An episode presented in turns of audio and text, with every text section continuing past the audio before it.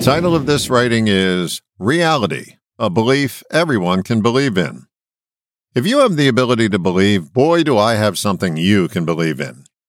Reality is my religion, and you don't have to give up yours to believe in mine.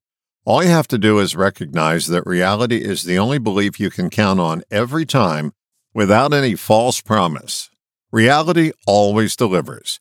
When you believe that what happens, happens without adding any qualifying phrases like, it was for a reason or it was God's will. You have the one and only tenet of my religion. It can be proven every time without exception. Now, if you prayed and got what you wanted, the outcome was a reality.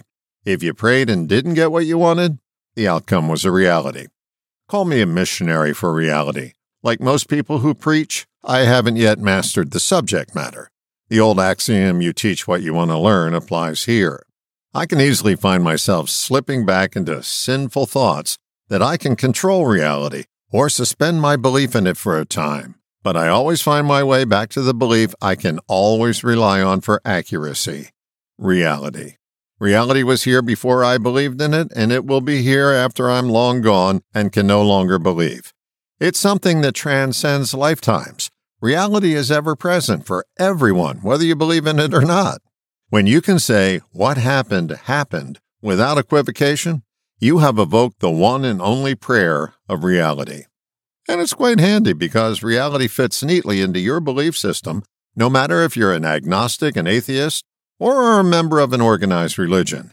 It's a one size fits all belief whose outcomes can't be denied. The only ritual of reality is recognition. Recognize that reality happens and can't be explained away, no more than you can get the water back into the hose that sprayed it away. If you're searching for something you can believe in, look no further than reality.